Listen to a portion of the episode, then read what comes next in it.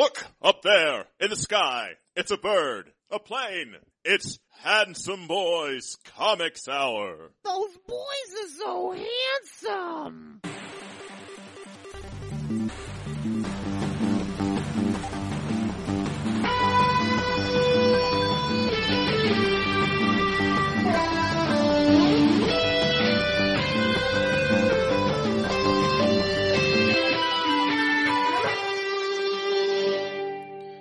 One writer, One artist. one weekly discussion of comics and nerd culture. I'm your host, Robbie Dorman, literature geek and writer. And I'm your other host, Eric Z. Goodnight, professional artist and illustration nerd. And we are the Handsome Boys Comics Hour, your home for news, reviews, slightly antagonistic banter, and much, much more. It's episode 111.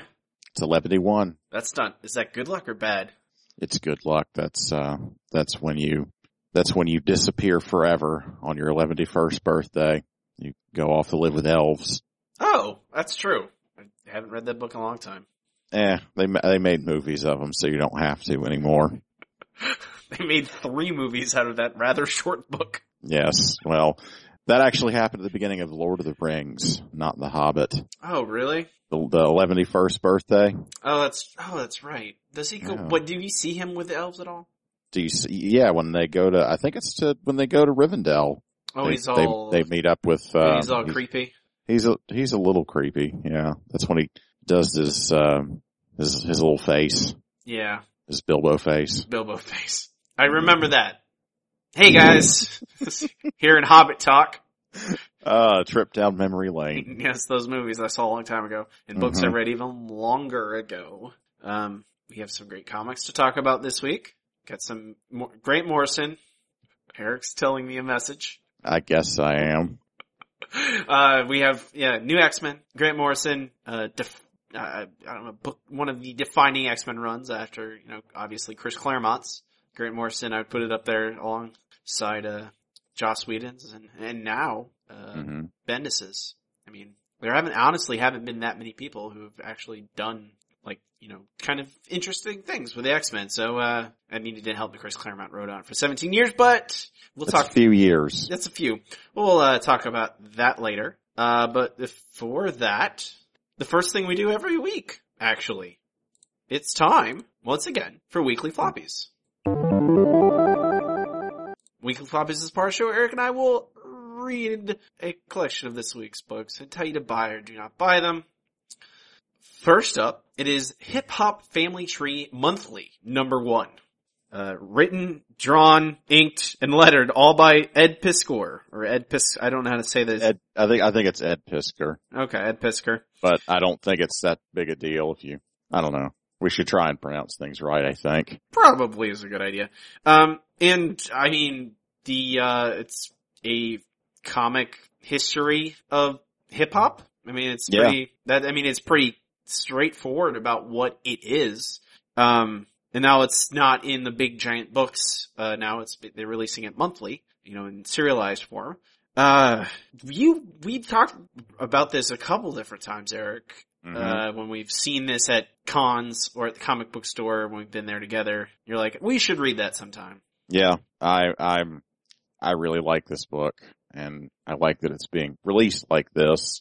This is actually just uh individual issues, just just the, the collections chopped up and sold monthly. I believe so, yes. Hmm. It's a weird thing to do, but uh I don't know. If if this gets it in front of more people, I'm all about it. I think that's more than just we can make money selling it. I think it's like Mhm. more people might see it than just cause you know, you get a big giant book. Maybe some comic book stores don't stock it or you only see it at bookstores or, you know, Mhm. and I think if there's just a single issue, people go, oh, okay, I'll pick that up. And then maybe then if they like the single issue, they'll go pick up the, you know, the big collection or whatever. But Well, I think uh, it's like only it's like a sixty dollar Fantagraphic set or something like that. there's two of them now, I believe. Yeah, yeah. Yeah. Um, I certainly learned a lot about stuff. I didn't know most of any of this. That I uh, I can't retain any of this stuff just because there's so friggin' much of it. yeah, there's it's a lot. It's very That's- dense. There's a lot of it is it is educational in a, in a very like in that it is.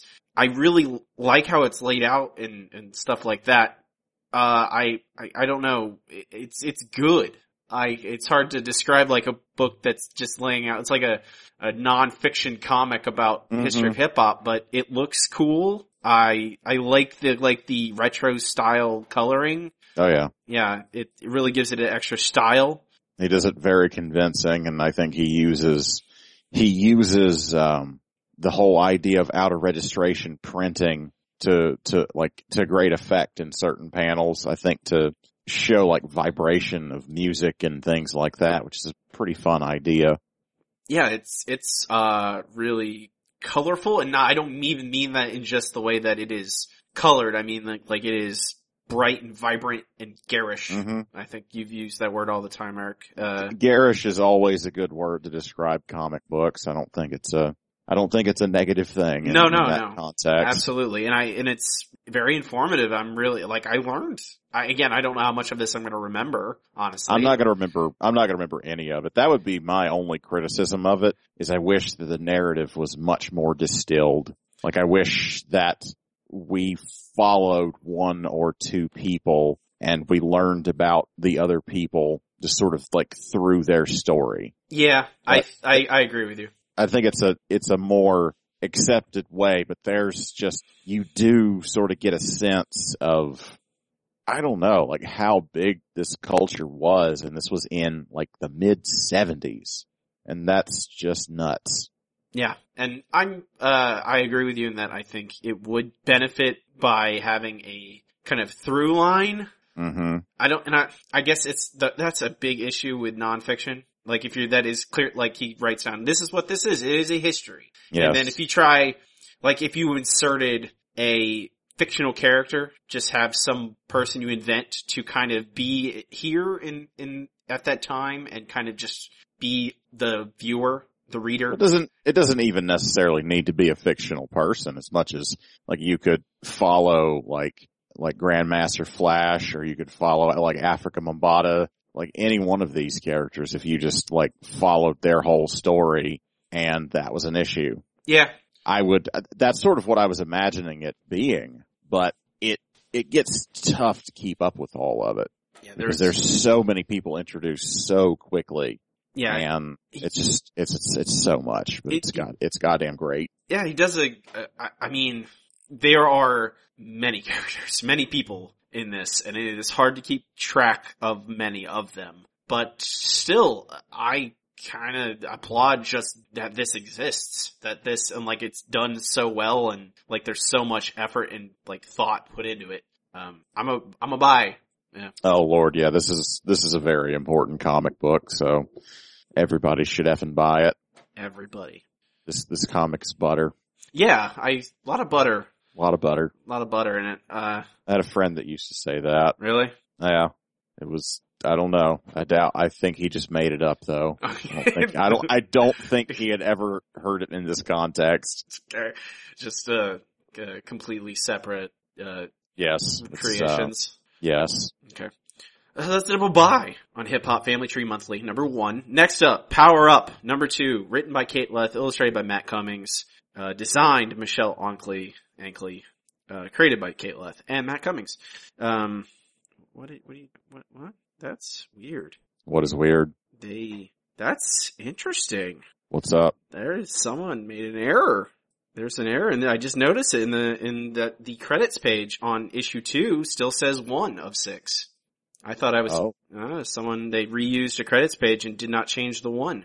I see that now. Mm, I didn't. I just noticed it as well. So that's. That's, I think it's really odd that you're so taken back by this. I was just like, what? You're like a chink in the armor. Do not buy this comic shit. yep, that's all it takes. The that credits page is BS, and I'm a staunch.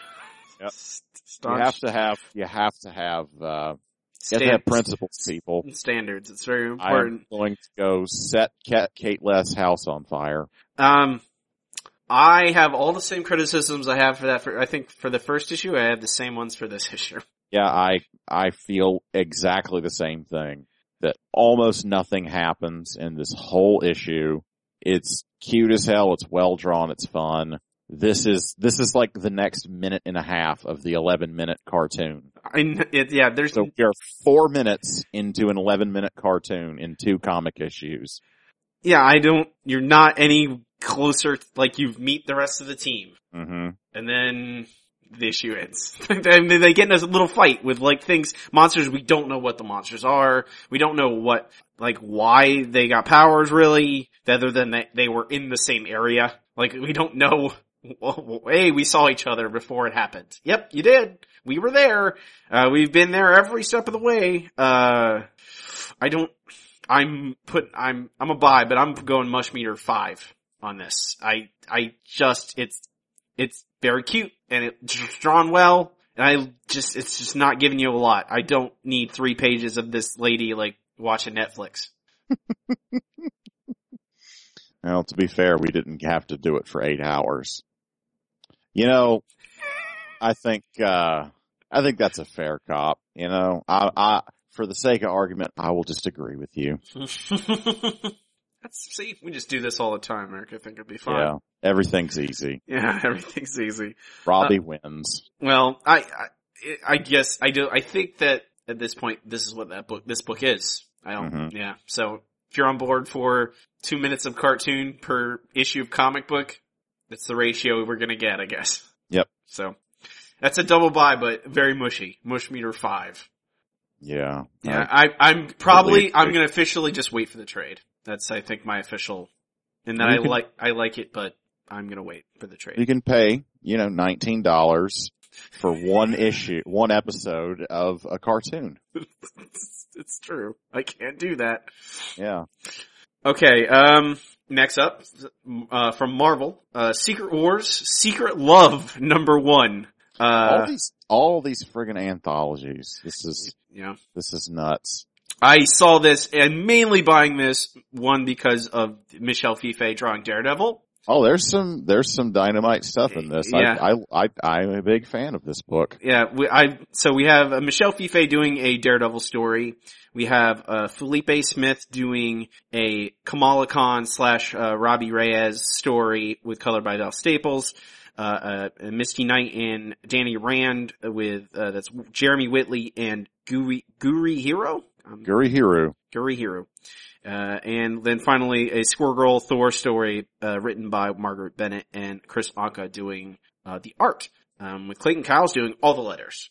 Yeah, I, I, I mean, they're fun little stories. Uh, I find them all kind of delightful in their own kind of way. I, I really like, cause when I first saw Michel Fiffe's art, I'm thinking that looks a lot like Daredevil hmm and I'm the Frank Miller and even JRJR Daredevil, and now that he's drawing him and Typhoid Mary, which is actually probably my second favorite of Yeah. villains for Daredevil, I it's that's a lot of fun. Uh, the Squirrel Girl Thor story is really cute.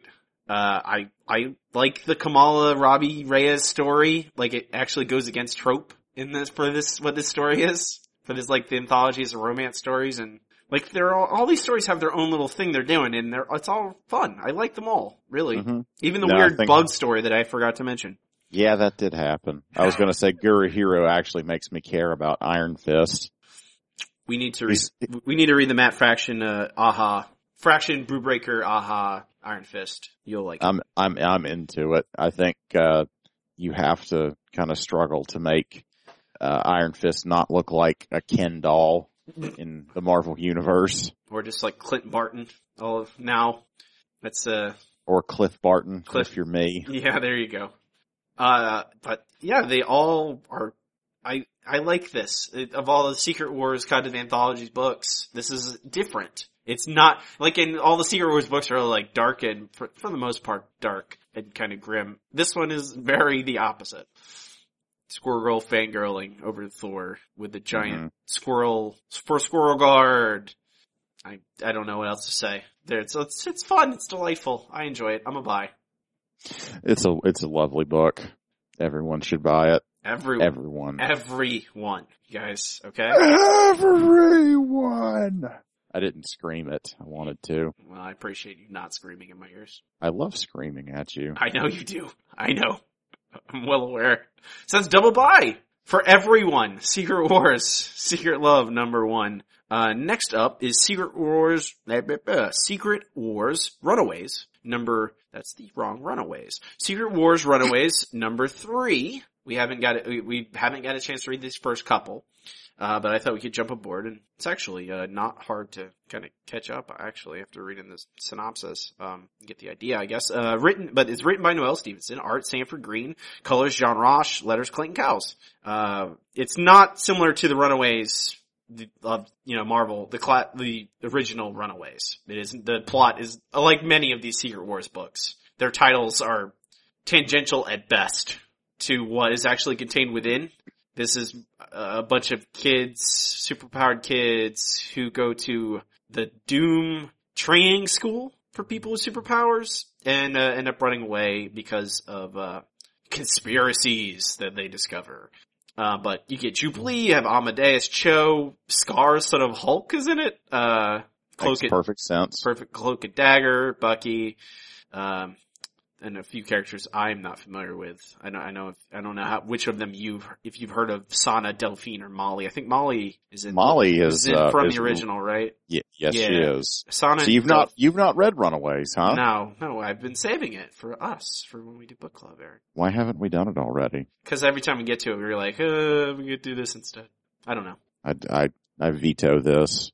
I veto this. I retroactively veto this veto. Well, we, uh, I, but they are on the run. They're being hunted. Uh, they are times, they're jumping around the different worlds in, in the battle world. Um, I, I like it. I really, I think it's, it's a, it's a interesting kind of book and it, it actually does a decent job at getting me engaged with these characters, which most of these tie-ins haven't. What are your thoughts, Eric?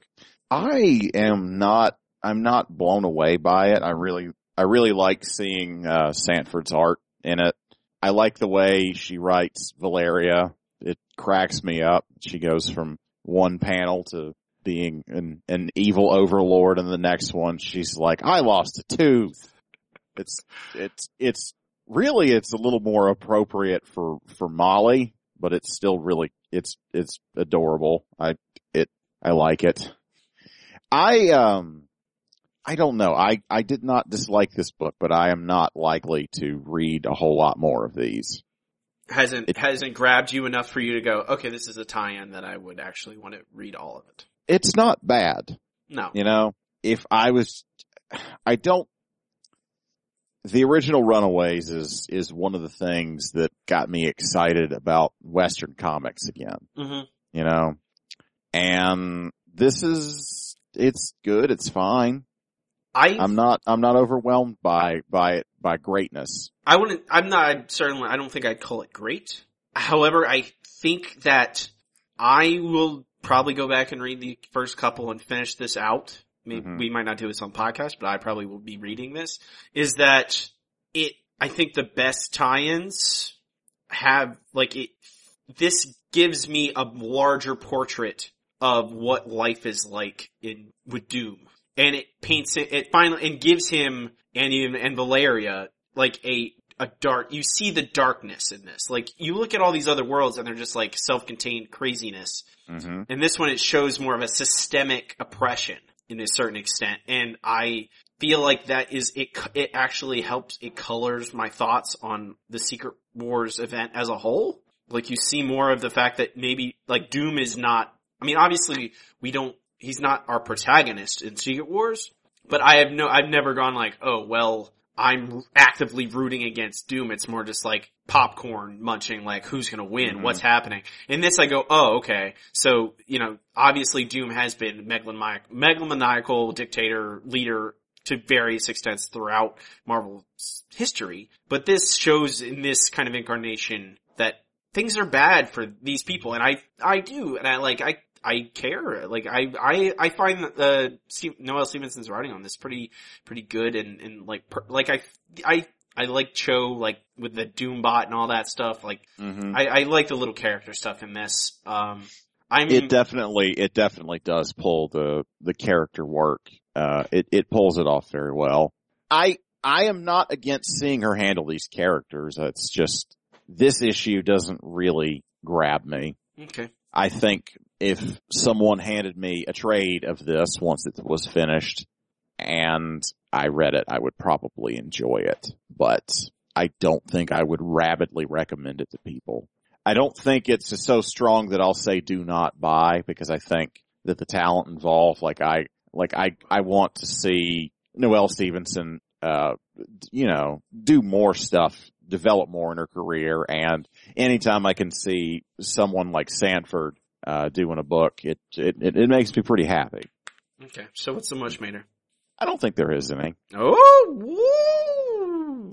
So make a turkey noise when I, if that was that, if that was, if that's what that was, sure. okay. That's what I, that, I don't know how to describe it, but That's a, that's a double buy and a turkey noise. Yep, double buy turkey noise on Runaways number three. Uh, next up and last is Bizarro number three. This is another book that recently been recently launched by DC. Um, uh, we haven't had a chance to check it out yet. It's it's a kind of an all ages adventure book with Bizarro and uh, Jimmy Olsen kind of following him along. Uh, right now they're kind of doing a road trip, I guess, for this first arc. Uh, and now they're in a ghost town with the a, a one of Jonah Hex's great great granddaughters or somewhere, you know, an ancestor. Yeah. Yes. And uh, let's see, uh, written by Heath Corson, Gustavo Duarte on art. Uh, there's a guest art page of by Fabio Moon and Ga- Gabriel Ba. Uh, letters by Tom Napolitano, colors Pete Pantiz- Pantazis. Um, I don't like Bizarro. Yes, you've said. I was thinking about that the whole time about how you said you mostly just skipped every Bizarro page when we read All Star Superman. That's, and I, I don't, I just don't like Bizarro. And anything I've ever read with Bizarro in it, even like All Star Superman, is the probably the most I've ever liked Bizarro.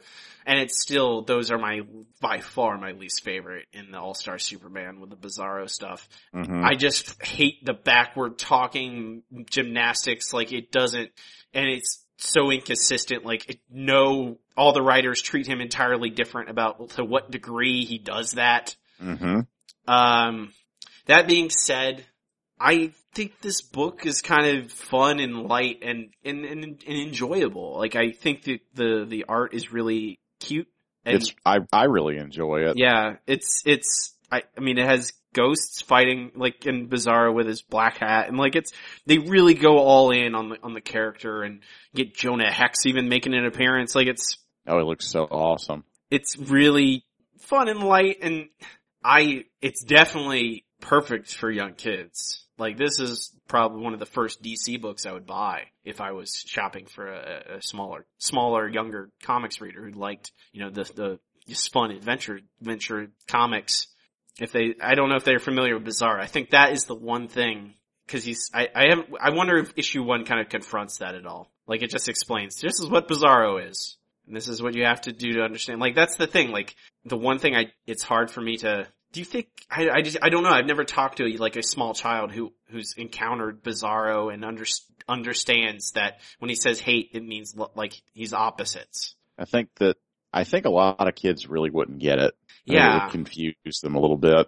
I mean, I, they might pick up on it by context. They would probably ask a question, you know? yeah. I don't think they'd get it right off the bat. Someone would probably end up explaining it to them. I mean, that's what I think you'd have to like sit down with your kid and tell them. no, when what Bizarro says, he means the opposite of things. So if he says hate, it means love, you know, and all that stuff. Um, are, I'm a buy with a mush meter.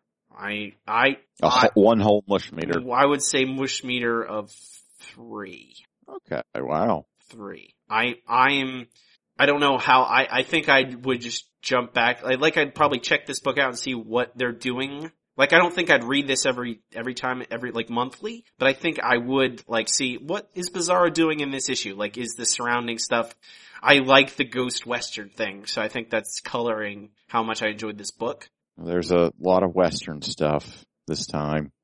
But I interested I'm curious what the like we're going to see Zatanna in the next issue. If, if it if hmm and that is it, my I like Zatanna, and I think Bizarro and Zatanna with their Zatanna's like weird backwards speaking magic spells and all that stuff. I think that would be. I hope that plays a part in there somewhere. So you know, it's tentative on per issue, but I I still like it. It's good.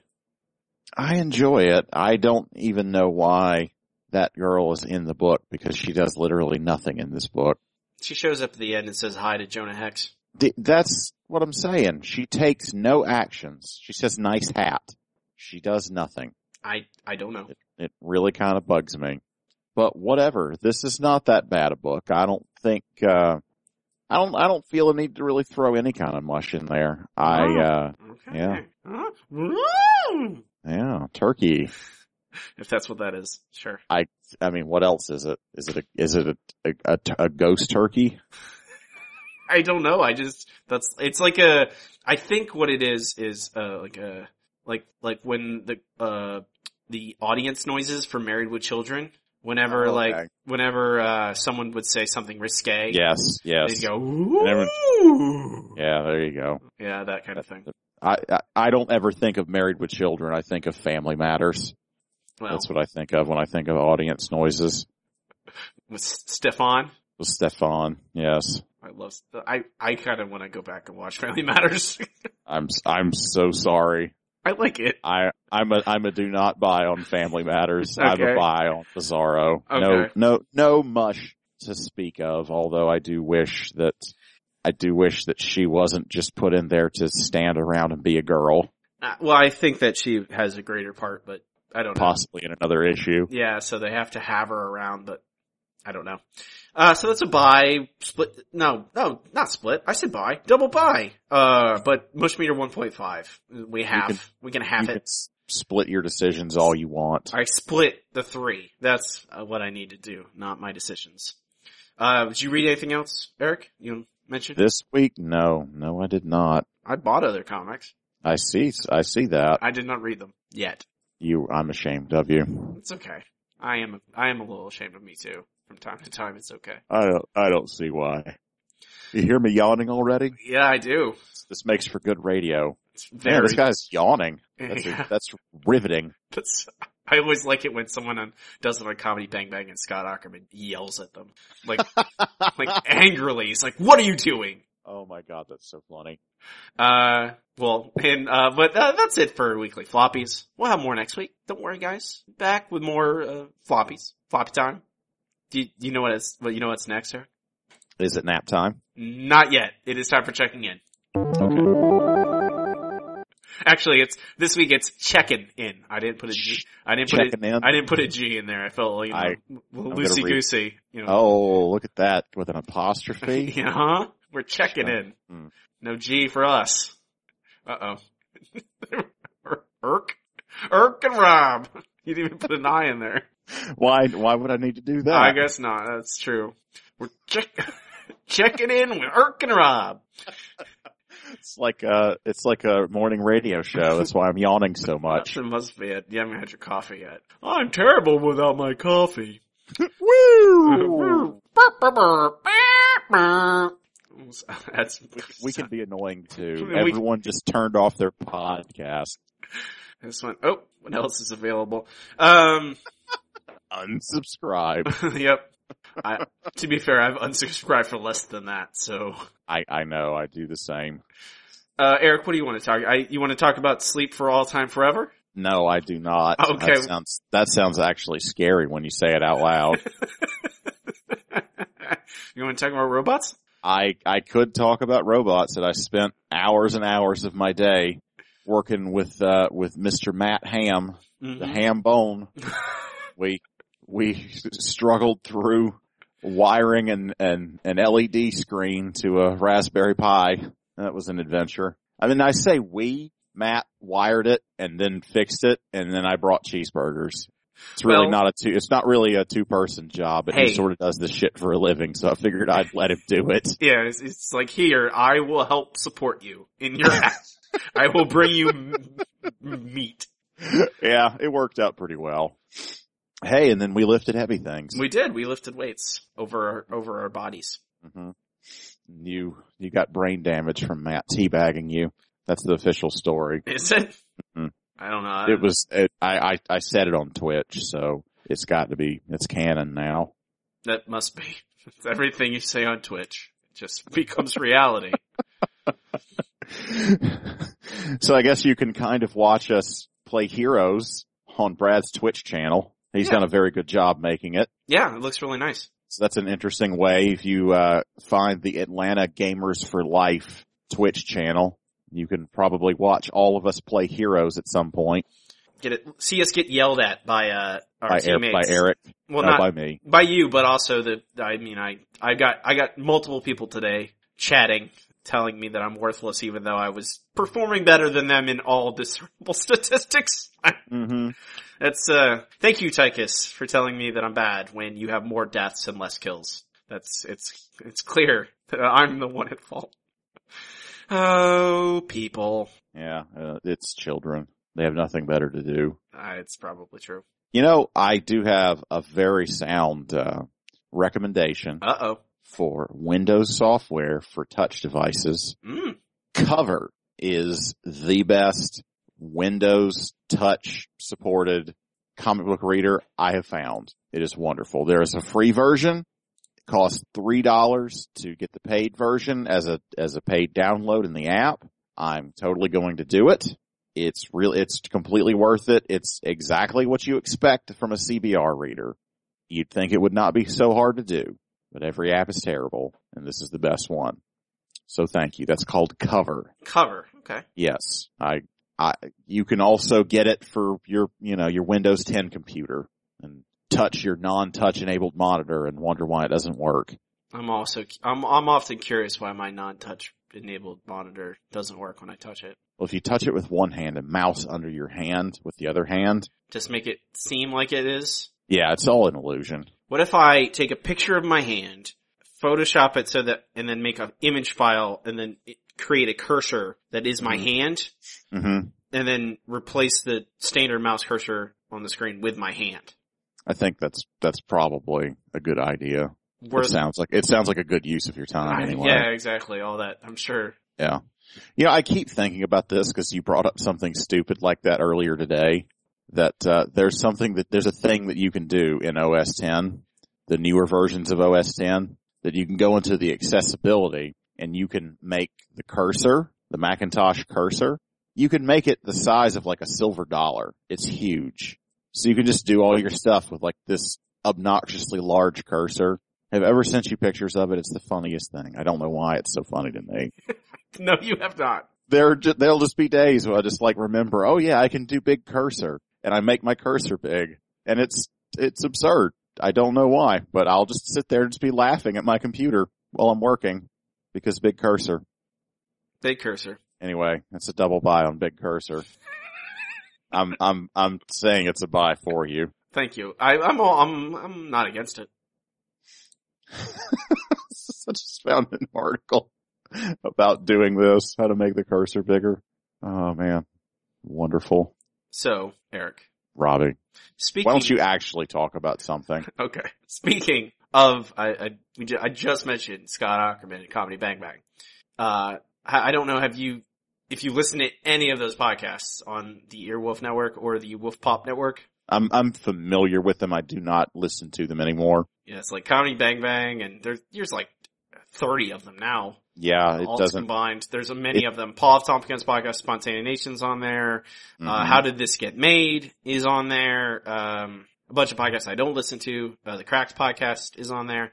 Um, they have created a, a, a, an app, a, a premium app, I guess. I mean, it's not, the, the app doesn't cost money, but membership costs money, obviously, uh, called HOWL. H-O-W-L. Um, and they basically have paywalled behind all their old, old episodes. Like I think, and they partnered with WTF, Marc Maron, so that his, his, his podcast is also, uh, I think he's probably, I guess, getting rid of his, his old premium gate thing and gonna Mhm. partner up with Howl. Um, for five bucks a month, you get all their premium content, which is a whole bunch of like paid, like new podcasts that were, are not on iTunes. They're only in this, um, some of which I've listened to are very good. Um, and you get all the, their old content, plus you get, I haven't listened to any new episodes yet, but they say new episodes that are ad free, which if you've ever listened to any of their ads, uh, any of their podcast ads are sometimes insufferable and take up a lot of time. Mhm. I mean, I flip through them, but I will pay the five dollars a month to not have to do that, considering how many of them I listen to on a weekly basis. and I saw a lot of talk. I downloaded it. I got a free week, and I'm going to be subscribing now. I, it's really good. I would definitely. If you like any of those podcasts, like I, I have like five that I subscribe to, and I that's enough for me for five bucks a month. It's not that much uh, to get all this stuff ad free plus a whole bunch of premium stuff. I I saw a lot of talk online about how this could be the Netflix of podcasts and stuff like that, and I just curious what you think about all that. I don't. Well, iTunes still exists, and there's just so many like curating podcasts is is good, but it's still only their networks. It's still not that many hmm at most it's probably 50 to 60 shows considering all the new paid special ones. Um, and it's nice and I, I do, and it looks really, the app works really well and all that, but I think a lot of people are kind of jumping to, uh, conclusions a little bit saying, oh, this is gonna be another thing that's gonna make podcasts big all of a sudden. I'm like, it, hmm I don't, I'm just considering we are both podcasters and both listen to podcasts. I'm, I felt it was worth discussing at least briefly.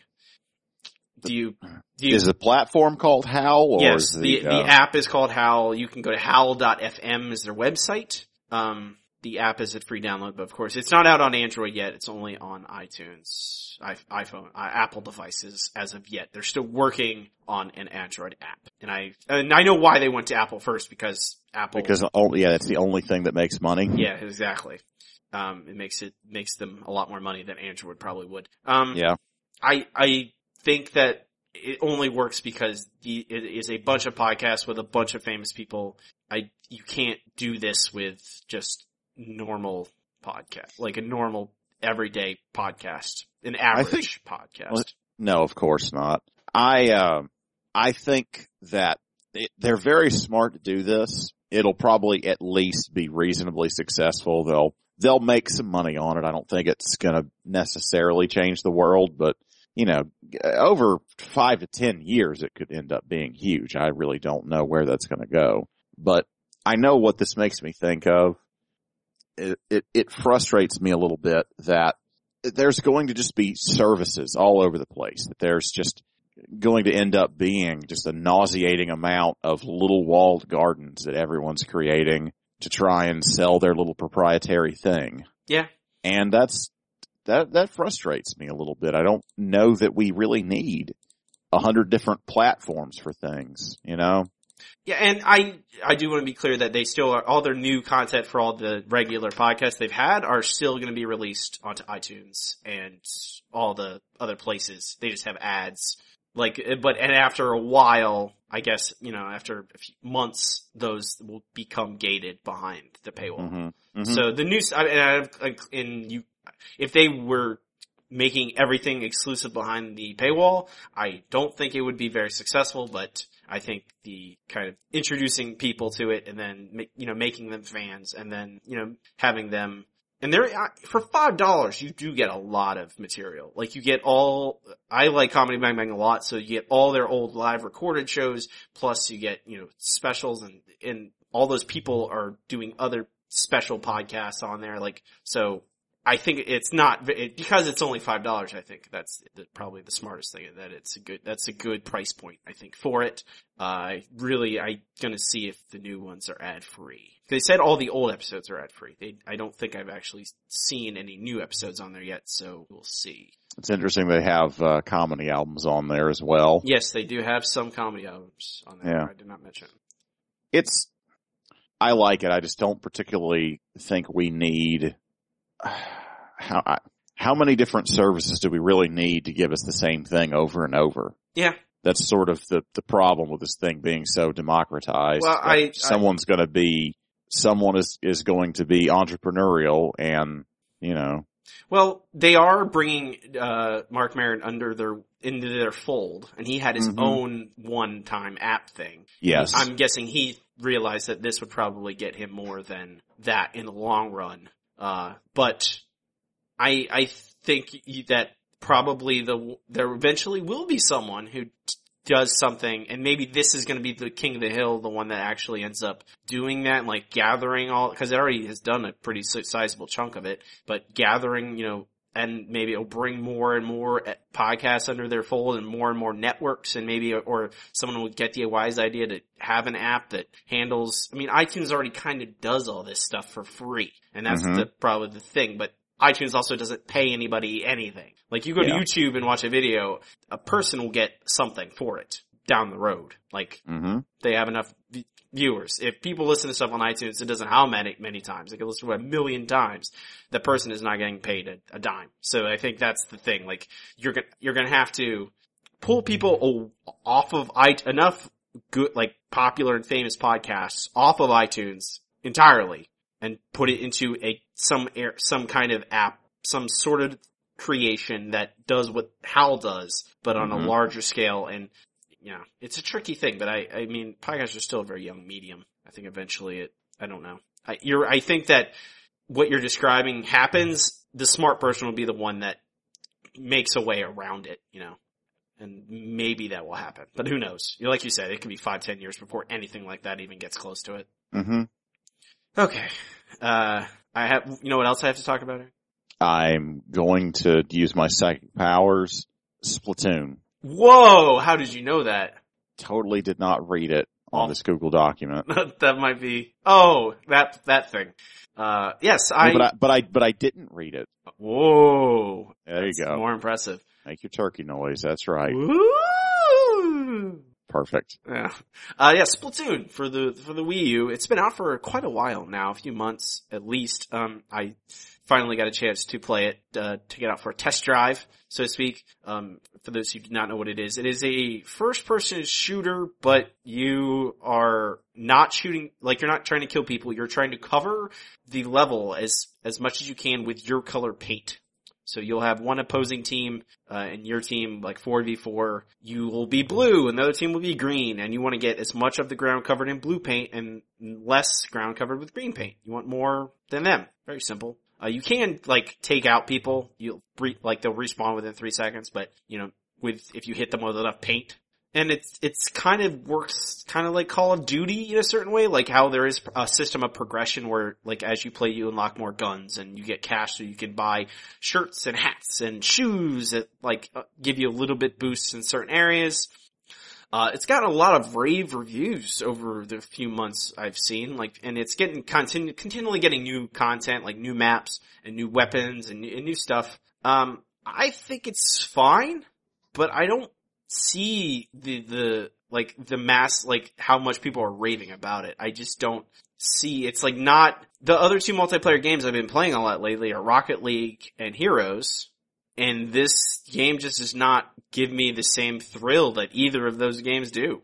I think that a lot of people, like this just sort of has the magic formula for mass market appeal. I'm seeing people in my Twitter feed that I'm positive don't play a lot of games talking about playing this game. Yeah. It's just got something that clicks with people. It's been a real big seller for them and Well, it's, it is, it is the fact that it, there's, you know, you don't chat, you don't talk to people. There's no, and so there's no room for toxicity in it, which is uh, obvious. That is a good thing. Um, and it's just painting. Like, even if you're bad, you, all you're still doing is just throwing paint around. hmm and the matches are really short. Uh, you get, you know, you have a fun, whimsical little character that you get to play as, hmm and you can customize them and all kinds of, that stuff is good. Uh, I, mean, I think the gate, the, it's a little, honestly, too slow and I felt like it was, like, I could have felt like I didn't need the tutorials. Like, I got it.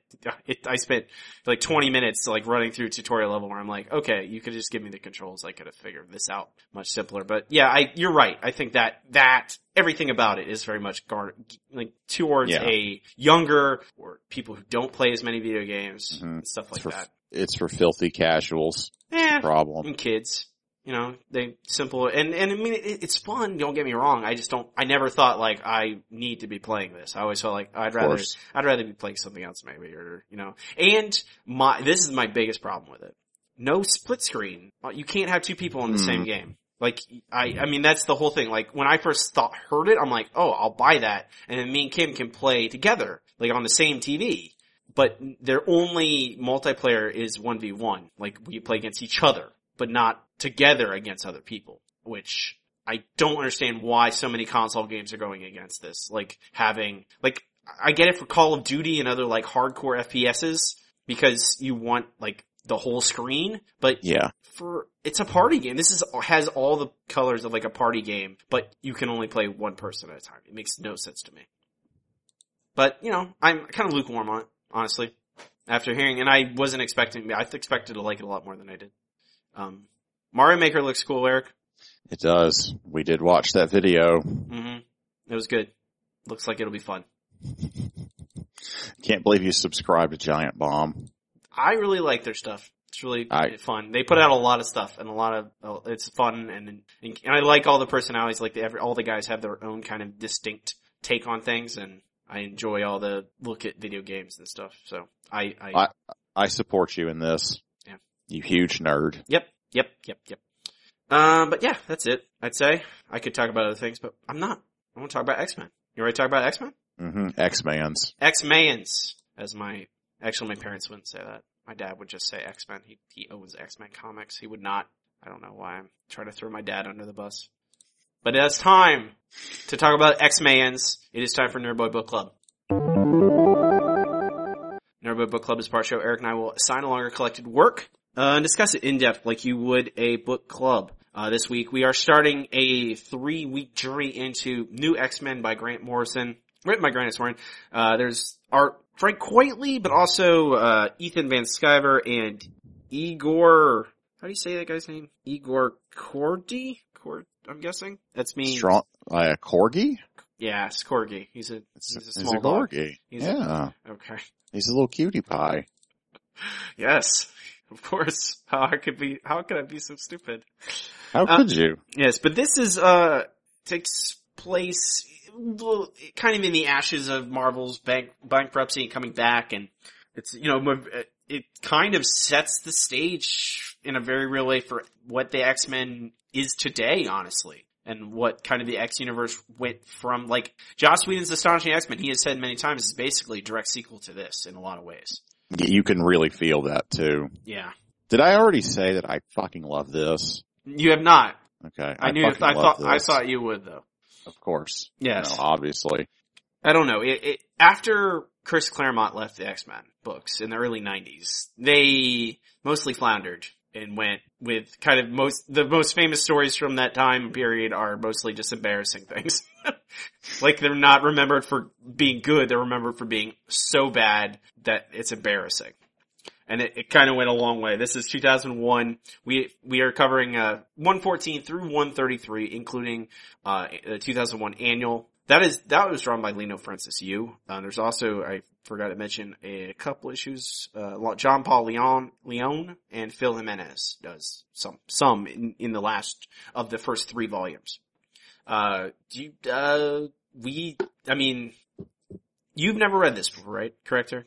No, most of this is completely unfamiliar to me. The, the most exposure I had to really any of this, like I, I knew a little bit about Cassandra Nova, um, because she was in Joss Whedon's X-Men. Mm-hmm. Um, we read that one issue with Beak in it, I guess. And, uh, you know, all that stuff with Phantom X we read in, in X-Force. Mm-hmm. Really didn't know much about this. Just remember seeing these on the shelf many, many moons ago. Yeah, Cassandra Nova is the villain in all of this. I mean, there's other villains in there. There's a, uh John Sublime with his U-Men and stealing mutant organs and all that. But like even uh, while that's happening, still, uh, Cassandra Nova is the main big bad for this stuff so far. Um, Cassandra Nova is a strange thing. Mm-hmm. It's a Grant Morrison being Grant Morrison. Yes, it's quite Grant Morrison. Yeah, where a twin, a twin of Xavier that was killed in the womb, but some sort of psychic energy stayed around until it could form into like, till it could, I don't know, I, I still not clear, honestly. d- don't, don't try and apply logic to it. I don't think it's, it'll, it'll just make blood shoot out of your nose. and then, but then we got a body switch, body switching and, uh, and all that stuff. But this is also, I think along with, like, this is where Emma Frost is kind of brought into being an X-Men for good. For like, cause she has from this point on basically been, always been on the team. Um, or a, an X-Men team, I guess I should say. Cause the new, the all new X-Men and the, the Bendis books, they're, uh, she's not on the official X-Men. She's on the, the rebel, the rebel side. Um, but this is also kind of the birth of her and Cyclops relationship, which I think is really interesting. I really, I like, like Grant Morrison actually gives, like it feels, I, it doesn't feel like a put upon when Cyclops has interest in her and isn't interested in Jean Grey anymore. They only seem to allude at it a little bit or they dance around it, sort of why their relationship is struggling so much. What, what is it that had happened to, uh, to Scott? Oh, before, uh, it's basically he's been possessed by a, f- uh, like something to do with apocalypse. Mhm. I, I, I can't, I'm not clear on all, all that mythos all, always gets jumbled up in my head, but he is possessed by it and it kind of turns him dark to a certain extent. Um, Hmm. It's basically the same thing that happens to Archangel. Yes, correct. It, it's similar to that, and you. I think it's it. It's it. I I like the idea of. I like. I've always really liked Cyclops, but writers have never given him. I, I think enough enough reason for him being such a kind of fearless leader with like the personality of soggy bread. Hmm Like now, like with you know Morrison and then Whedon and, and now and Bendis, they all have like really kind of made him super interesting to me. And I, it's all rooted here. Like he becomes like you see the Wolverine respects him and and you know cares about him. Like they don't do that lazy Wolverine ignores him thing. hmm Like that's like uh, Grant Morrison's a good writer. Like all these characters have like motivations and reasons for Yes. doing things. that's kind of what I'm getting. I guess that's the the long and short of it. Like uh, all everyone in this is very interesting. All the characters. He doesn't like give anyone like Beast is you know questioning himself and like because this is the first time that Beast is not the classic Beast, the blue classic blue furry Beast at least hmm uh, this is when he first, you know, changes into like, he's like kind of feline. And later on he turns into like a kind of horse-ish to a certain extent. Like, you know, in a different, That was more like a sort of like uh some kind of weird ape yeti thing. yeah, it's, it changes. Like there, it, it also depends on the artist uh, as well, how they feel about doing it. I guess so. Yeah, it depends on the book. Um, sometimes he looks different. Did Grant Morrison come up with the idea of secondary mutation? He did, indeed. Okay. That's and we see that with Emma Frost as well, where she is able to turn into diamond, um, diamond skinned, and that's just like you know Beast having that, and and Emma and uh, Jean Grey's uh, telekinesis coming back, and you know all that kind of stuff is all this is all, that's all Grant Morrison. Um, we also see introduction of Beak and uh, an Angel, um, to new mutants basically, It's really confusing that her name is Angel. yeah, it's a little, but uh, but I think Beak even makes that point where he's at this point he's Archangel, I guess, even though he looks, you know, he's I, I he's can change back and forth. I'm guessing, and so he's Archangel officially, and she's I don't know. I get I don't whatever.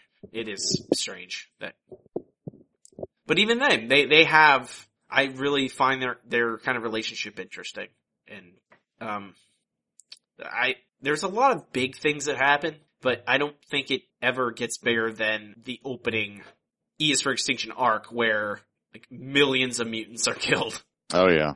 I, I don't, it sets the stage for everything in this. And I think Grant Morrison was very smart to start with that because it kind of became a problem with the X-Men where how does a group that has millions of people I don't think you ever felt worried about them.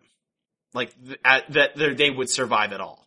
You know, like I is like isn't that what the X Men kind of were sold as originally? Like hmm they are competing for hu- competing with humanity, but and humanity hates them. But when there's so many of them, they have their own nation. Like, and of course they rebuild this later, but setting the stage with that huge Genosha, like the Genoshan genocide by Mhm. by Nova sets the stage really well. I really like the wiki summary on this. The last sentence for E is for extinction is Ugly John is killed. Uh, Thank you, Wiki, for telling me that Ugly John didn't make it. Poor Ugly Poor, John. poor ugly John. Poor Ugly John. Um, I want to talk about the art some, Eric. Well, why don't we just do that? Okay. I, when I read this the first time, that's what stood out to me is that the arts, you know, it, the artist was con- constantly changing. Um, and we get some that are all Frank Quitely. But then, you, you know, you get Ethan Van Sciver and Frank Quitely and Igor Kordey and I, I don't know. I, and I don't, it's very, Emma Frost is supposed, like, do you, can you think, I forget what issue it was, but the issue that ends with Emma Frost being like all seductive in a chair, Yeah, it's really grody. it does not No, not seductive. It looks like a Glenn Fabry painting of, I, like trying to be kind of gross. It's weird. Yeah, and that's I think a, l- my there's a lot of that where it's like Emma Frost is supposed to be sexy. It's supposed to be like, hey, yeah, I'm tempting Scott, but it just ends up like looking, oh, that she doesn't look.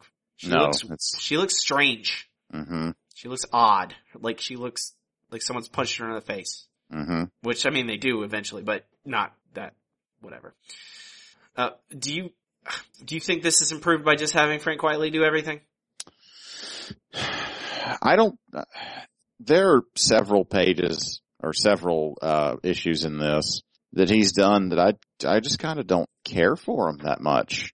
You know, I, I don't think this is his strongest work. He makes the characters look odd. I mean, I do think that there's tremendous value to having a consistent look throughout a run, but I don't think they'd ever be able to pin him down to it. And I think plenty of the other artists handle the characters very well. Yeah, If I was, if I was going to say who a favorite was, I don't even know that I could. yeah. There are a lot of different ones. I mean, even the Leinil Francis Yu book, I don't really care for it that much. Yeah, I I kind of agree with you where this doesn't feel like anybody's best work. It it's fine for the most part. Uh that, that those pages that stand out as weird like that Emma Frost page and there's others. And I I think not even necessarily using Frank Quitely, just having a singular artist that could I don't know. Like if you have John Cassaday draw this book, hmm like he drew astonishing. I think it's 50% better, at least. I think I like it more.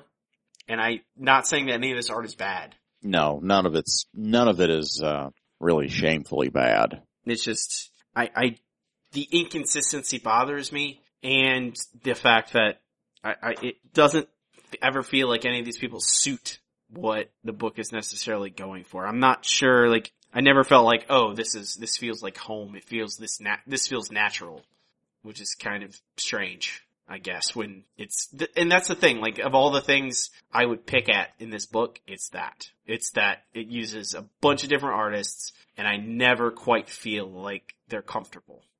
If that makes sense. hmm I believe it does. What do you think about Zorn? I'm reading through the Zorn book again because I love Zorn. I love Zorn so much. What did you think I was going to think about Zorn? I thought you'd like Zorn a lot. What do you think of Zorn? I like Zorn. Okay. I, I'm, my, Open and shut case. No, well, Zorn's my- awesome. my perception is colored by what happens in the I, coming. I, I have heard things that happen and I don't know. I don't know. Like I have heard that it turns out that Zorn is actually Magneto. I don't know if it's in this story or not. Is that what you're, you're discussing? yeah. Yes, that's what I'm talking about. Although it's not, that's the thing. It's, that's not, it's not an open and shut thing. Yeah.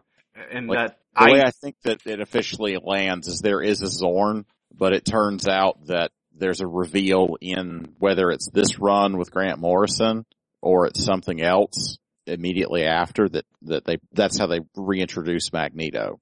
That they unmask Zorn and it's Magneto. hmm But then, then, but uh, it's it's complicated, and it's after Grant Morrison gets off of it that it gets very complicated about Zorn, and that's I think that's that's not Grant Morrison's fault, and but I well we can discuss it as we as we we'll talk we'll see more Zorn as we get along. So uh, I, I certainly hope so. I, I really, really like his character. He has a I star, like- a star for a brain. Yeah, and he's kind of like um, he's kind of like Doctor Manhattan, Yeah, a little bit. And he heals people, and he's Buddha. I like all this. He's a little bit more empathetic than uh, Doctor Manhattan. He is. He's he's got much more empathy for for people. Correct. Doctor Manhattan is just like, okay, that guy's dead now. Mhm. That's that's interesting. He was a one, now he's a zero. Yep. That happened. Yep. And I knew, I saw, I knew that, and it, it always has happened, and Mhm. it always will. Doctor You're Manhattan. you're you're turning into a goddamn flake, Doc. uh, hmm. Do you think that this, like a lot of this is about human versus mutant in a weird way? Even though Cassandra Nova is, she's not a mutant. She's a something.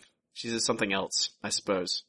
Um, I don't know. I, have you ever felt like, this is a broader topic than just, than just this book. hmm But it's a thing that's always stood out to me. I forget if we've ever discussed this, but we've been talking about X-Men before. But the fact that in the Marvel Universe, you have the Avengers, right? hmm You have the Hulk, you have Captain America, you have Thor, you have all these dudes who have superpowers, super strong, or, or, you know, you have the Ant-Man who can make himself big or small eventually, and, or, and, and all these other teams and heroes. They're all like, for the most part, appreciated. Like, at least that's what we see.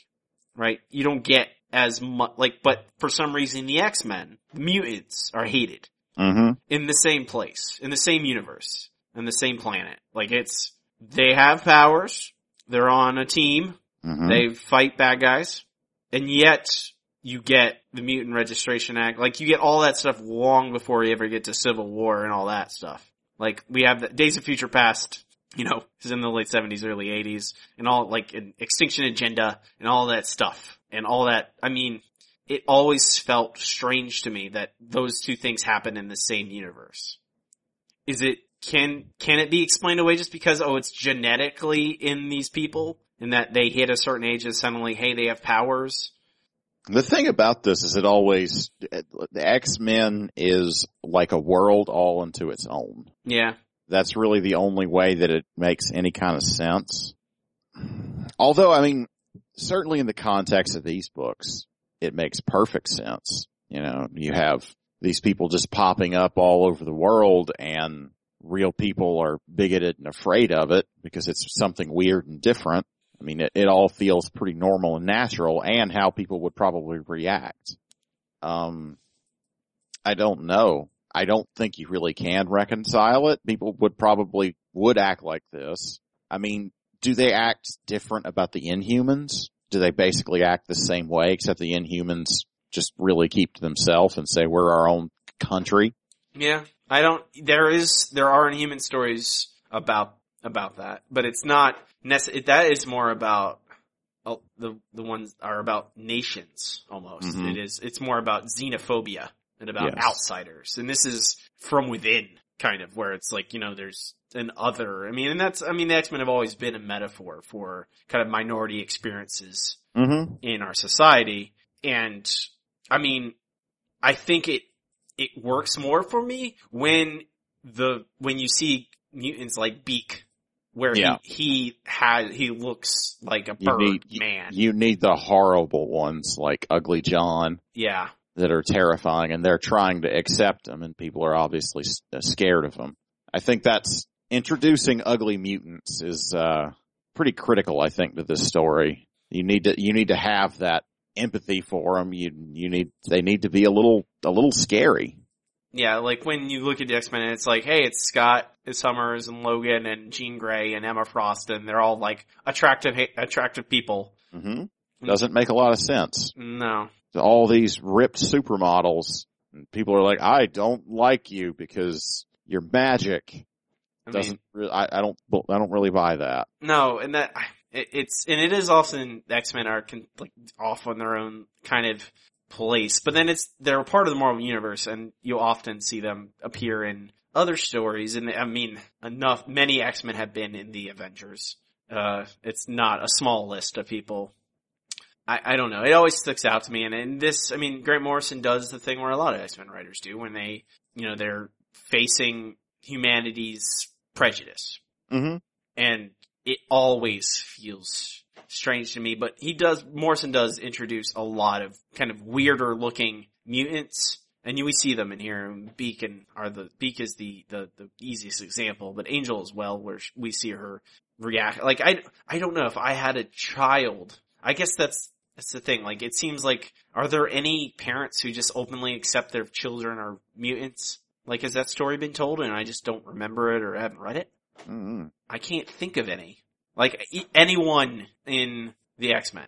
I can't think of any of them where their parents were like, yeah, it's cool. Like Logan, his parents are from the 1850s. I don't know what happens with Beast's parents. Uh, Scott's parents are dead or in space. Uh, Emma Frost, her parents are rich, but I don't, we don't know them. Like I, like all these new mutants, almost all of them are like, come from these homes where they're rejected. I can't, like, it's such a strange dichotomy to me. There probably have been, I just don't know of them. I don't think it makes for as interesting a narrative, does it? No, it does not, and that's the whole thing, but when it's all that, it kind of makes, when you don't have anybody who's just, you know, hey, I have powers, but my parents are fine with it. Like, it makes it kind of feel a little bit on the nose about, you know, mutants being weird and the other and all that hmm when people are fine with Captain America or the Hulk. I mean, the Hulk, I guess, is is is probably a good analog because there have been a lot of uh, a lot of anger and and, uh, and and you know government oppression of the Hulk as well. hmm So that makes sense. Who's your do you do you like uh, who do you like the most, Eric? I'll just ask that very easy, that broad. Who's your favorite character in this so far? Xorn. clearly, clearly, clearly Xorn. Okay. I just, I don't know. He's fascinating to me. Um, Jean is definitely very interesting. That, Yeah. that scene where Xavier puts his hand on the fork she's levitating and she can feel his pulse. That, sh- that shit gave me chills. She didn't know she could do that. No, I, uh, I find myself really liking Xavier a lot too, I- or at least finding him very interesting. Yes, that's the thing. And even, and Chris Claremont is probably as guilty as anyone where you make Xavier kind of a sociopath. Like a Mhm. lot of people have just up until this time period, honestly, Xavier is awful. Yeah. Not likable, not, not even like, not even a good character. Just, he is, he is, uh, just a plot device to make things happen, but not necessarily interesting right. but this Morrison and then Joss Whedon and, and, and down the line until he dies, uh, he's kind of become, he becomes an, a, not necessarily likable in all situations, but at least interesting and a, a real character. Someone you actually understand his motivations. I will never not love Beast. Beast is very interesting in this. Yeah. I like, I think I like him the most actually. He's, he's going through some stuff. He s- tells everyone he's gay. Yeah. And everyone's like, but you're not, you're Beast, you're not gay. It's like, I don't, you don't know that. I don't know mm-hmm. that. It's really s- super odd. No, he, but I, I, like, I like that it's not, it doesn't, it, he's still super smart, like still the genius beast and stuff, but his body is changing and he has such a history with that. You know, he's becoming more and more and more beast-like and like that stuff that, like, of all the stuff that Cassandra Nova does to, to the X-Men, you know, the psychic kind of trauma, hmm the stuff she does to Beast seems like the most like straight to the core, like the most dangerous because it is like all evidence points to that her being right. Like he is just what is what's going to happen next? Is you are you turning you're going to be a worm? You're going to be ooze. You know, and I that the fact that he is such an intelligent person and yet his physical form is something he can't control and it's not necessarily ever, it's not going to reflect who he is and he can't, him reconciling that is very interesting to me. I really like that he's not necessarily able to come to terms with that on a kind of intellectual scale. hmm Like that's the one, like a thing that he can't just think through to a certain extent. but that in I'm it's I, I can't I kind of want to outline this at least that this and it, it continues through this, this whole his whole run, but it this all his storytelling is extremely dense. Mhm. There's a lot of stuff that happens in yeah. we didn't actually I mean the we didn't read that many issues is is about 20. Um it there is tons of stuff that happens. Tons of Mhm. story tons of story is told and I it's pretty impressive honestly. Looks like exactly 21 we read. Okay. Strangely enough 134 is not in either volume 3 or volume 4, which I don't That's understand. interesting. I don't understand that. We'll still read it, but I don't know why it's not listed. Hmm. so Grant Morrison's a good writer, right, Eric? That is, uh, that's what I believe. I, I it, it's kind of interesting to me that he is the legacy of all the kind of current X-Men stuff. It can be traced back to this to a certain extent. It's pretty, I, I like it a lot. Um, like all these characters are still the main X-Men characters. Like it's still Cyclops, it's still Emma, it's still Wolverine. Well, it was Wolverine. Now it'll be Old Man Logan. Mm-hmm. There's some coughing there. It's not me. Cats are really sick. Maybe in the head. It's true. Okay. Anything we we we talked a bit about this, sir. We have. Uh, what we said uh, two volumes for this next time. I think so. Okay, so oh no, wait, let's, let's see, one, two, three. No, we probably have to do three. We can do two or three. What do you want to do? Well, thought there's four left, but there were seven total. One, two, three. Well, there's they have on wiki the wiki storylines have one, see, one, two, three, one, two, three, four. No, you're right. I was reading something already read. Okay, so no, there's wait a sec. I'm I am so confused. Did that? We read that. We read that. One, two, three. No, there's five left. At least five storylines. Are there May- really five left? They might not be. They they might not be collected in five more. No, they're collected in two more, in four more. You're right, but the storylines are. So, I don't know why they do this. Okay, we'll just go by the trades. That's the thing. Okay. Yeah, that makes the most sense to me. Yes. Yes. We are next. We're we're too dumb to figure anything else It, out. it's hard. Uh, issues 134 through 145 are we doing, we'll be doing next is Riot at Xavier's and Assault on Weapon Plus. So, uh, Riot Xavier's a fun kind of detective story with Bishop and Assault on Weapon Plus is more Phantom X, which we even mentioned, but he was introduced in here. he was. Ooh la la. Ooh la la. I can tell by the way you're angling your pelvis that you like Phantom X. It's true. So it's, it's a what an incredibly way. weird line. Eh, he's a weirdo. He is indeed a weirdo. I support this weirdness. So we'll be reading that next week. Um, that's volumes four and five as they're collected in trade. If you could get them for however millions of dollars they cost on Amazon. But that the next the next two are let's see, it's Frank Quitely, Phil Jimenez, and Chris Bachalo. Bachalo, I forget how you say his last name, but they, they will be the artists. Uh, anything else you want to mention before we wrap it up, Eric? I don't think so. I like Xorn. Well, I think we've established that you like Xorn at least. He does have a star for a brain. That's pretty fucking rad.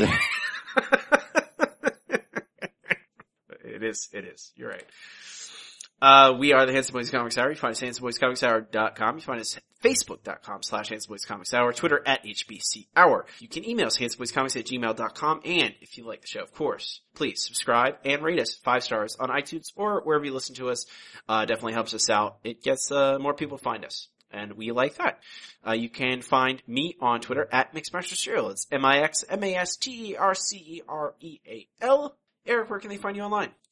You can find my portfolio by going to freewillunlimited.com and most of the other things I get up to online by going to ericzgoodnight.com. And you can tweet at me. My, uh, my Twitter is at Mr. Bad Example, spelled MR Bad Example.